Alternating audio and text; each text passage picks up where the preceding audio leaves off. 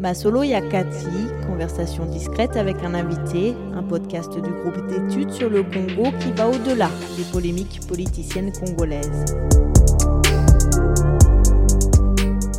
Plusieurs réformes, vous l'avez dit, sous Kabila, bien qu'à un certain moment poussé par le bailleur, donc les institutions de Bretton Woods, est-ce qu'on peut dire, je pense que vous l'avez peut-être dit entre les lignes, que sous Kabila, la RDC a pu reprendre le chemin sur une, en tout cas du moins sur le texte légal d'une gestion saine des finances publiques. Tout à fait. Parce que je n'ai pas cité les règlements généraux sur la comptabilité publique. Il y avait même un cadre qui a, disparu, un cadre de concertation. Euh, entre les différentes parties prenantes dans la gestion des finances publiques, y compris la société civile. Il y a eu des forums organisés sur la mobilisation des recettes, par exemple en 2017. Aujourd'hui, on essaie d'en parler, mais ça a déjà été fait sous Kabila. Donc, si tu veux, moi, comme j'ai dit, malgré ces réformes, les bilans sur le développement économique, c'est un échec.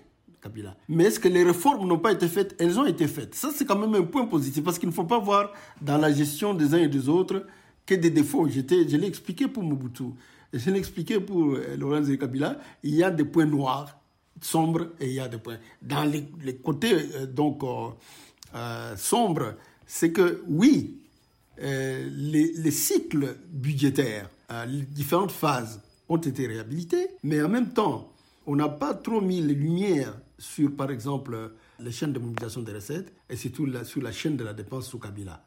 Parce qu'à l'époque, la société civile n'était pas outillée vraiment pour le faire.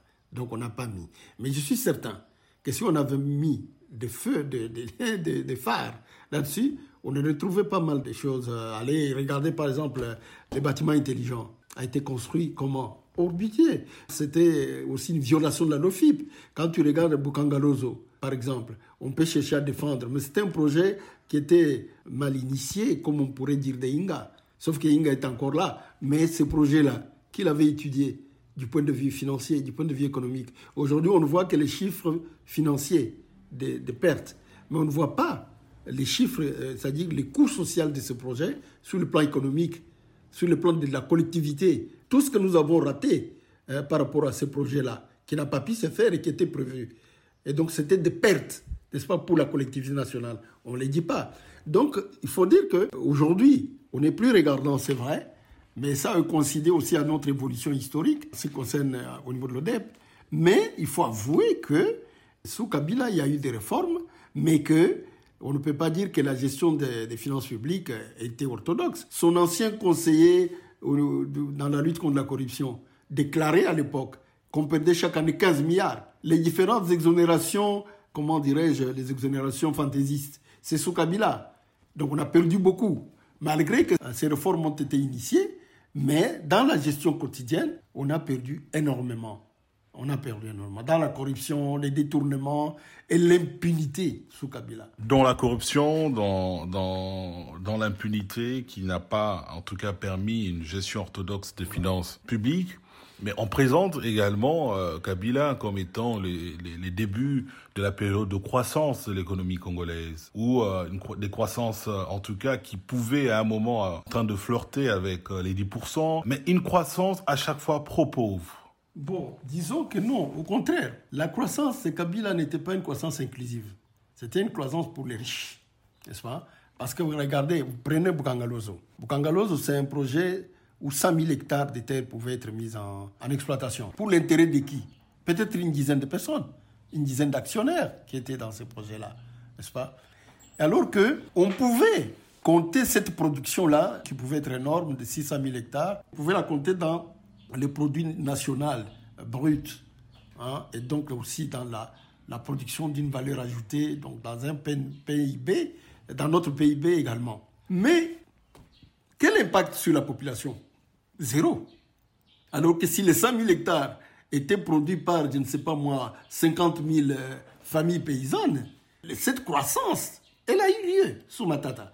Cette croissance pouvait être une croissance inclusive pro-pauvre. Ça n'a pas été fait. Oui. Donc, il faut dire que sous Kabila, il y a eu un certain effet de croissance. Tu vois, ce n'est pas nouveau. Ce même type de croissance fondée sur une orientation extravertie de notre économie, nous l'avons connu mieux sous Mobutu. Sous Mobutu, on a atteint des taux de croissance industrielle, euh, de croissance globale très élevés. Mais c'était encore une fois une croissance non inclusive. Non inclusive.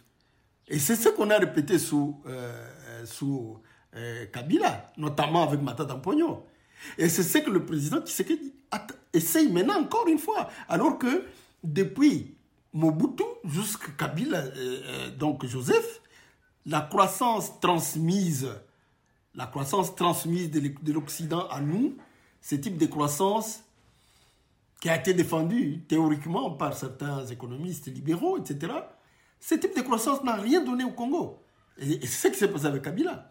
Il y a eu quelques personnes qui se sont enrichies, par exemple, c'est vrai. Vous regardez dans les, certains deals qu'il y a eu entre Kabila avec certains acteurs dans le secteur minier, etc. En quoi ça a profité au Congo? Aujourd'hui, on en parle encore. Et je ne veux pas, je peux citer les, bien sûr les cas de Dan Kettler, mais on en parle encore aujourd'hui. Donc, si tu veux, les efforts économiques qui ont été faits ont profité plus à des investisseurs étrangers, ont profité plus euh, au clan politique et familial de Joseph Kabila, mais du point de vue de l'économie globale, d'abord tu as au niveau des finances publiques, le conseiller de Kabila parlait de 15 milliards de perdus chaque année, et au niveau euh, donc du développement économique global, un secteur agricole par exemple totalement négligé. Il suffit de voir quel budget l'agriculture a ou avait, parce que ça continue jusqu'aujourd'hui. Et donc c'est pour ça que je disais d'emblée déjà au début, échec sur le plan économique. Échec sur le plan de développement économique. Mais réussite de quelques réformes, mais enrichissement aussi de quelques individus autour de lui, surtout les sociétés multinationales. Enrichissement, malgré les réformes, la corruption a continué à battre son plein sous le régime Kabila. Ce qui nous amène aujourd'hui à parler euh, de la gestion de finances publiques sous Tshisekedi, qui arrive au pouvoir après des élections en 2018. Dès l'arrivée au pouvoir, il y a le programme de 100 jours qui vont marquer un peu la gestion de Tshisekedi, qui va aboutir à un procès et pour la toute première fois, un proche du président de la République, en l'occurrence le directeur de cabinet, va aller en prison. Et aujourd'hui, plus de trois ans après, professeur Mouteba, que dites-vous de la gestion de finances publiques sous l'ère Tshisekedi? La première chose que je dirais, c'est quoi? C'est que le président Tshisekedi semble n'avoir pas, ne s'être pas préparé quand il était dans l'opposition à arriver au pouvoir. Parce que arriver au pouvoir sans connaître les réformes qui étaient faites par ses prédécesseurs, ça pose un problème. C'est parfois vous avez l'impression que la LOFIP, lui, n'a jamais lu en 2010 et les autres, les autres lois, les autres réformes, y compris par exemple la loi organique sur la Cour des comptes, on a l'impression qu'il n'a jamais lu, ni lui, ni son entourage, ne sont au courant de rien, n'est-ce pas? C'est comme si on était dans un terrain, euh, une sorte de table rasa, comme on dit que lui il fait. C'est-à-dire qu'il ignore tout ce qui était promulgué comme loi euh, à l'époque. Au lieu de s'asseoir là-dessus, justement, lui ses équipes devaient s'asseoir sur les lois donc déjà promulguées c'est pas en avant fait déjà par Joseph Kabila, notamment, entre autres, par exemple, la Cour des comptes. Non, la loi organise la Cour des comptes trois ans après, promulguée par Joseph Kabila en 2018, n'est toujours pas mise en œuvre. Ça veut dire qu'il n'a pas, il ne s'est pas approprié les aspects positifs du, règne de ses prédécesseurs. Il ne pas, il n'a pas fait le point des erreurs commises par ses prédécesseurs. Quand nous prenons déjà nous viendrons sur les finances publiques, mais déjà sur le fisc et les politiques publiques. Il continue à appliquer les mêmes politiques publiques que Mobutu a appliquées. Il continue à appliquer les mêmes politiques publiques. Disons que sous Kabila Père, il n'y avait, avait même pas de formulation de politique publique. Il n'y en avait pas. Mais, bon, il était là en train de gérer de manière artisanale et le pays et les finances publiques. Désolé pour ceux qui l'ont pris pour un héros national, mais moi, ça, n'est pas mon problème. Je ne mets pas cela en cause. Mais sa gestion, c'était une gestion purement d'une république bananière, donc d'une petite république euh, allée des 5000 habitants ou d'une commune. Ce n'était pas une gestion d'un État. Et, nous arrivons donc aux, erreurs de, Joseph Kabila. Mais au lieu de s'asseoir sur les acquis de Kabila, de tirer les leçons sur les mauvaises orientations de politique publique sous Mobutu et sous Kabila, qu'est-ce qu'il fait Côté finances publiques, il fait plus mal que Joseph Kabila. Parce que, un, aucune réforme. Depuis trois ans. Est-ce que tu as en mémoire une réforme euh, des finances publiques qui est venue s'ajouter à ce que Kabila a laissé? Non. Est-ce que, sur les trois années, est-ce qu'il y a une seule année où la gestion des finances publiques, des budgets, s'est faite dans l'orthodoxie Non. C'est toujours euh, des projets hors budget, programme de 100 jours, chez sans trou, etc. On vote un budget, mais un mois après, il vous amène un projet qui tombe. Mais pourquoi ce projet n'a pas été euh, donc intégré dès le départ? C'est-à-dire quoi? Autour de lui et de ses amis, aucune culture, ni de la planification, ni de la programmation, ni de la budgétisation, ni du suivi évaluation. Aucune culture. Alors, en ce moment-là, la budgétisation qu'il fait est fondée sur quoi? Parce que tu ne peux pas, un mois après avoir euh, signé, donc promulgué la loi de finances, créer un nouveau projet. Comme ça. Mais où tu étais où là Avant quand on faisait ce budget-là? Tu étais, tu étais où? L'équipe et toi-même. Et moi, je pense que euh, aujourd'hui, c'est pire qu'hier. Il n'y a pas longtemps, tu as appris que euh, on a fait un séminaire, euh, par exemple, avec les, députés provinciaux pour leur expliquer ce qu'est le programme de développement de 145 territoires. Ça nous a coûté, tu sais combien 5 millions de dollars ah, pour deux jours. Est-ce que tu peux m'expliquer ça? Est-ce que cette, cette, dépense vient d'où? Elle a été prévue dans quel budget? Oui. Ça vient de quelle ligne de dépenses dans le budget de l'État? Oui. On le fait comme ça. Or, les chefs, les responsables des divisions provinciales de plans dans chaque, dans chaque province pouvaient aller à l'Assemblée provinciale de chaque province expliquer ce programme. Qu'est-ce qu'il y a d'extraordinaire? Pour faire venir à Kinshasa tous ces gens, ça nous a coûté 5 millions de dollars. Oui.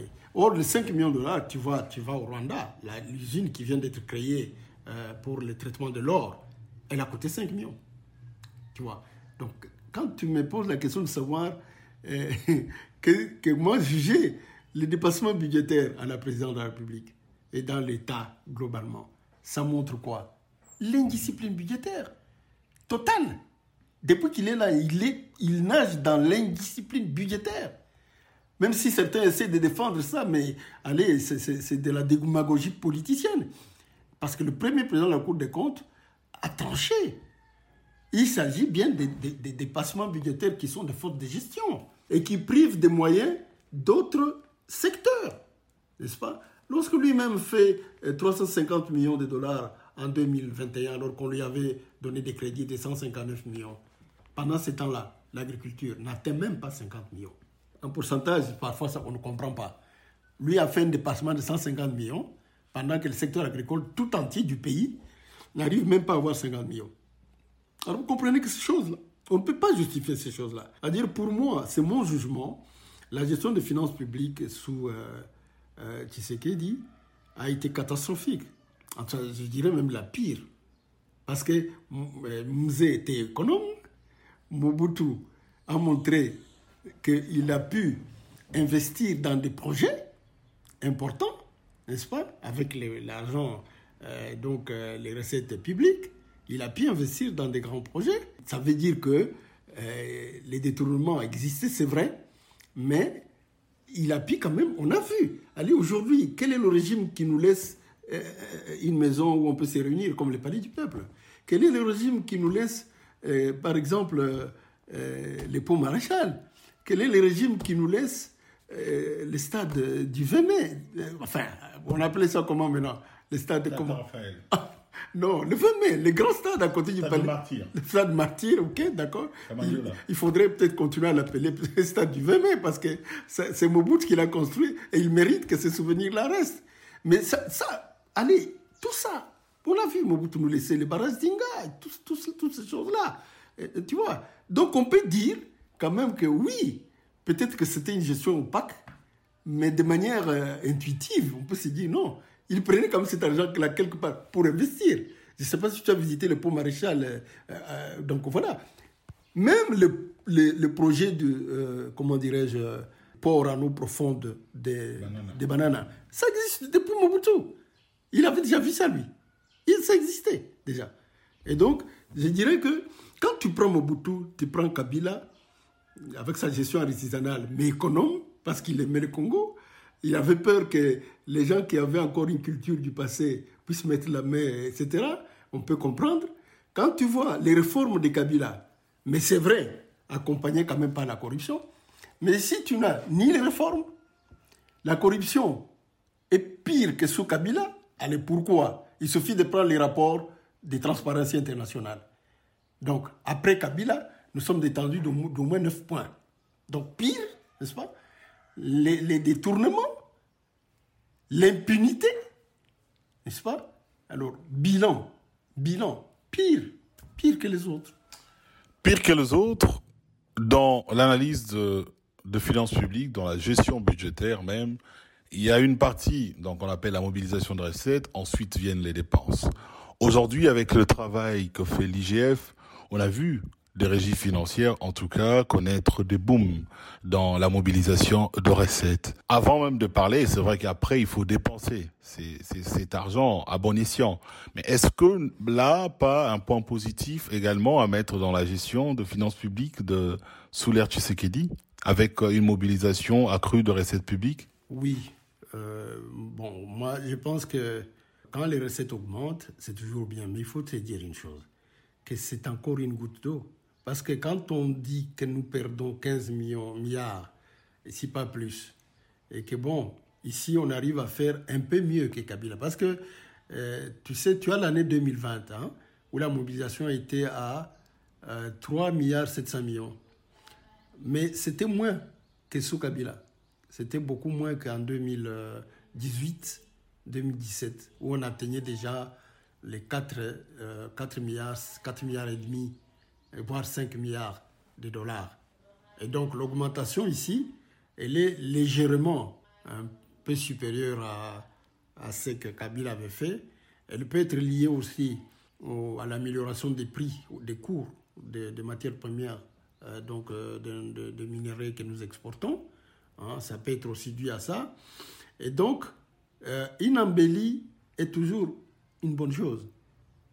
Mais elle n'est pas extraordinaire, cette embellie. Si nous arrivons à 5,5, 6 milliards, ce n'est pas vraiment extraordinaire. Maintenant, le problème, c'est ces 5,5, 6 milliards, nous les dépensons comment? La rationalité de la dépense, n'est-ce pas? On a investi dans quoi?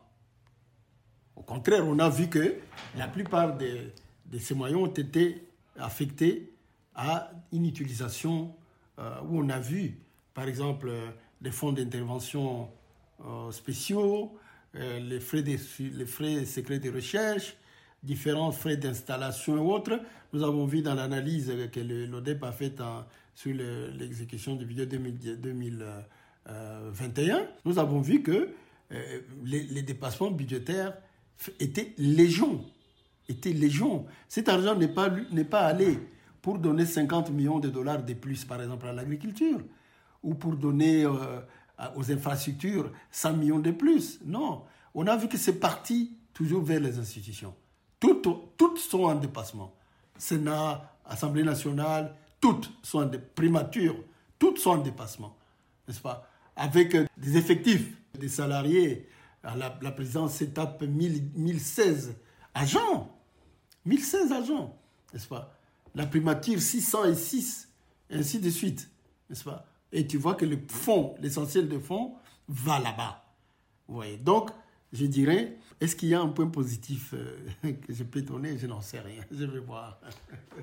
Le professeur Monteba dit qu'il n'en sait rien s'agissant de points positifs, en tout cas à trouver dans la gestion de finances publiques actuelle. Peut-être une modique euh, augmentation de recettes, mais nous retenons également que les régimes se succèdent, les présidents se succèdent, mais la gestion de finances publiques reste, en tout cas la bonne gestion de finances publiques reste un défi à relever pour la République démocratique du Congo. Il y a eu des réformes qui ont été mises en place avec le président Kabila, mais leur application n'a pas suivi. Le président Tshisekedi qui arrive ne s'inspire pas des réformes qui existent, mais qui, en tout cas, vous l'avez dit, continue à briller, en tout cas, avec son gouvernement dans l'indiscipline budgétaire, plusieurs dépassements qui sont signalés dans plusieurs institutions de la République. Mais on se rend compte que face aux problèmes de pauvreté, face aux problèmes que rencontrent beaucoup de Congolais, que les dépenses d'investissement sont très faibles lorsqu'on analyse les budgets. La plupart de cette mobilisation de recettes, parce que vous l'avez souligné, il ne suffit pas de mobiliser, mais il faut savoir aussi dépenser. Et on se rend compte que la dépense, en tout cas quand on regarde la présidence de la République au Congo, qui dépense plus de, de, de 300 millions de dollars, lorsqu'on compare la présidence en tant qu'institution dans certains pays développés, on se rend compte qu'ils sont d'ailleurs euh, euh, très loin de, de, chiffres en République démocratique du Congo. Aujourd'hui, c'est un problème. Et ces budgets qui est en même temps toujours alimenté par les mines qui continuent à être le poumon, quand nous savons que les ressources euh, naturelles ne sont pas inépuisables, à un certain moment, elles vont s'arrêter. À un certain moment, on n'aura toujours pas cette manne. Et ça dure, cela depuis plusieurs années. Au-delà de ce qu'on veut dire aujourd'hui, quels sont les secteurs qui méritent beaucoup d'attention? Et si aujourd'hui, il y a des recommandations qui doivent être faites pour la meilleure gestion de finances publiques. Qu'est-ce que nous pouvons faire comme recommandation, professeur Moteba? D'abord, ce qu'il faut demander au président de la République et son gouvernement, et sa majorité, c'est d'essayer de s'approprier les réformes antérieures, capitaliser ces réformes, notamment celles concernant la Cour des comptes.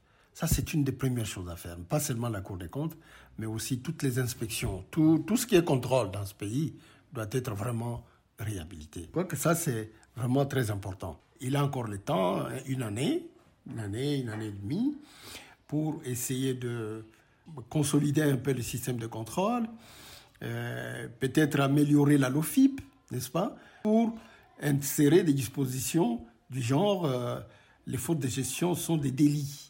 Hein, peut-être que ça va dissuader et lui-même et les autres qui le font. Parce que dire faute de gestion, souvent les gens ne comprennent pas, ils pensent que quand on dit faute de gestion, ça veut dire nécessairement la personne doit être allée au tribunal, etc. Ce n'est pas ce que dit la LOFIP. Hein, ce n'est pas ce que dit la LOFIP, c'est une faute de gestion. Hein, on, on peut payer des amendes, ainsi de suite, mais il faut transformer ça en un délit. Et là, c'est une des réformes que le président de la République peut prendre c'est des, euh, ces fameux articles 232 qui, qui fait un moratoire par rapport à, aux fautes de gestion, etc., les faire sauter et rendre la LOFIP applicable dans sa totalité. Réformer, et donc euh, euh, permettre à ce que la Cour des comptes reprenne son travail correctement, ainsi que tous les organismes de contrôle. Et cesser d'entretenir l'impunité, n'est-ce pas? Donc appuyer les systèmes judiciaires. Donner le moyen au système judiciaire en aval, lorsque l'inspection des finances ou la société civile, etc.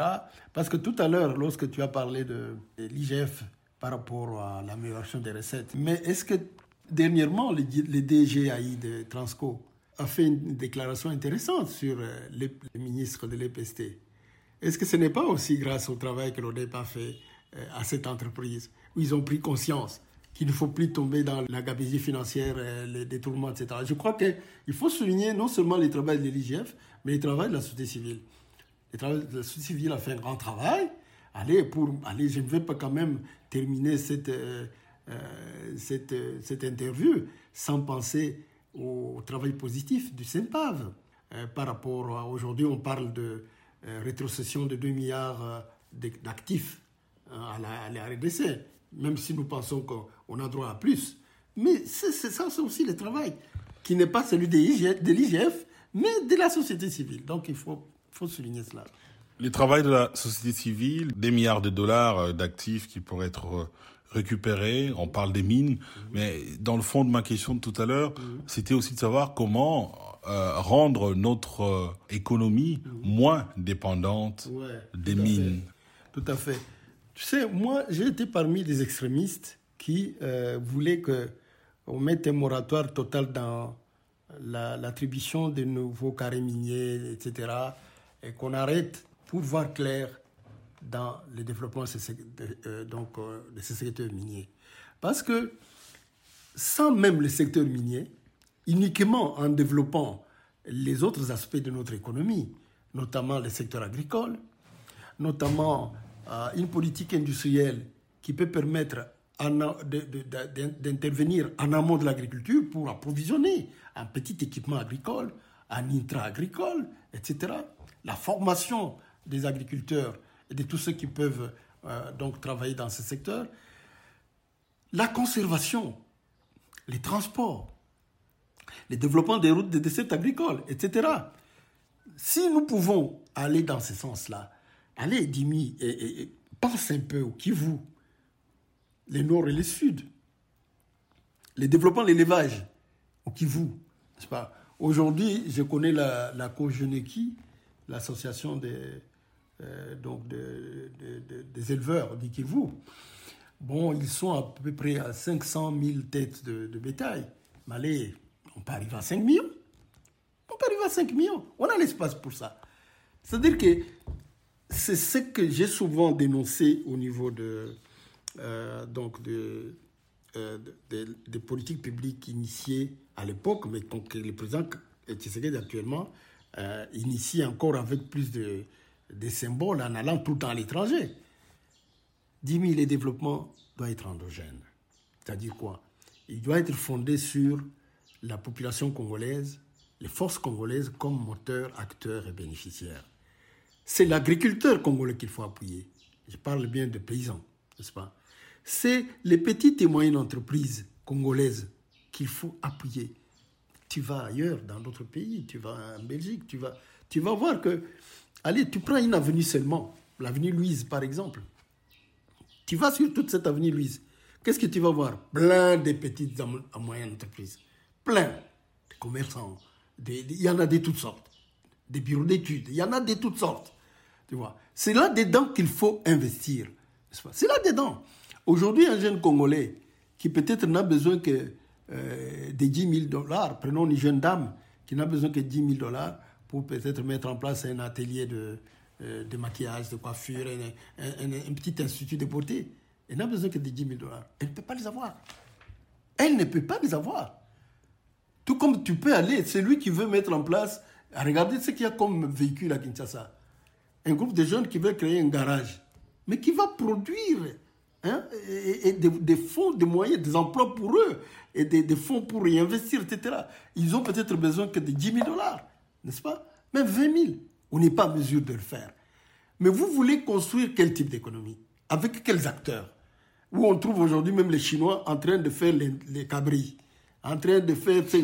Mais oui, mais parce qu'entre eux, ils s'entraident.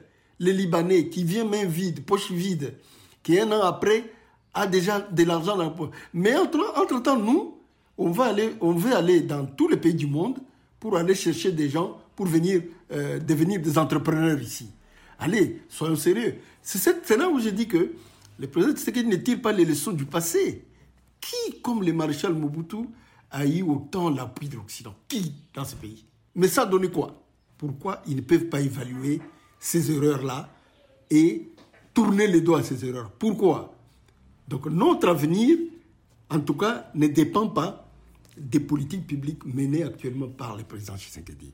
Ce sont des politiques qu'on n'a pas besoin de voir continuer dans notre pays. Ni dans deux ans, ni dans cinq ans, ni dans dix ans. Il faut mettre fin à ce genre de politique publique. Il faut trouver, inventer les voies qui permettent le développement de jeunes, n'est-ce pas? En faisant des Congolais les moteurs, les acteurs et les bénéficiaires de ce développement faire des Congolais les moteurs et bénéficiaires de ces développements, un développement endogène et non exogène comme cela a été le cas. Donc le développement doit partir de l'intérieur et cela profitera à beaucoup de Congolais. Une dernière question et peut-être un mot de la fin, euh, professeur Mouteba. Aujourd'hui, les enjeux sont en train d'évoluer. Hier, il y avait des questions minières qui restent toujours d'actualité. RDC, grand producteur du cobalt. Euh, et aujourd'hui, euh, la RDC qui se présente également comme étant un pays solution dans la lutte contre le changement climatique. La participation de la ministre de l'Environnement à Glasgow en novembre dernier est revenue avec la promesse de la finance climatique à peu près de 2 milliards de dollars. On se dit, avec tout ce qu'on connaît dans ce pays, des détournements de corruption, n'est-ce pas encore une manne qui risquerait de tomber dans les mains des politiques alors que maintenant, si les conséquences jusque-là de la corruption ont été signalées dans, uniquement en termes de pauvreté dans les chefs de congolais, mais les détournements des fonds climatiques peuvent avoir un impact énorme parce que cela risquerait de mettre l'humanité tout entière en difficulté si les fonds pour lesquels ils ont été affectés ne servent pas en réalité aux fins pour lesquelles ils ont été donnés. Avec ces genres de, dirigeants, il y a des choses qu'on doit stopper, franchement. 2 milliards, mais ça va être une manne, pour eux. Donc moi, je pense que euh, je, suis, je suis méfiant. Je ne leur fais aucune confiance quand il s'agit d'argent. Un dernier mot, professeur Moteba. Je m'interdis d'adresser une recommandation, un plaidoyer vis-à-vis de ce type de dirigeants. On en a fait tant. Euh, ils ne prennent pas en compte. Je, je m'adresse plutôt à la population congolaise. D'abord à la société civile. La société civile euh, qui reste encore indépendante, libre et démocratique continuer le travail que nous faisons du contrôle citoyen. Il y a quelques résultats, mais d'être conscient aussi l'enjeu pour la gouvernance éminemment politique. Euh, ce que nous faisons comme travail, nous devons le ramener à la population. Nous devons, la, les peuples, la population est la seule euh, force stratégique que nous avons pour faire changer les choses au Congo. Et donc notre travail, d'abord nous-mêmes, continuons le travail que nous faisons de manière euh, vraiment encore plus intense. Je sais qu'il y a des risques, mais allez, c'est la victoire ou la mort, comme on dit. Hein. Comme disait Sankara, la victoire et la mort, nous vaincrons. Il faut, il faut créer, des, des, des comment, produire des discours euh, qui vont aller en direction de la population et permettre d'élever leur niveau de, de conscience pour que le moment venu, ils sachent qu'on ne donne pas sa voix son avenir dépend de cela à n'importe qui. Merci beaucoup, euh, professeur Mouteba. Je rappelle que vous êtes président du conseil d'administration de l'Observatoire de la dépense publique, une organisation de la société civile qui analyse la gestion des finances publiques, qui publie de nombreux rapports. À vous qui nous avez suivis, que nous vous disons un grand merci et nous prenons un rendez-vous pour euh, un autre Masolo Yakati. D'ici là, portez-vous bien. À la prochaine. Merci.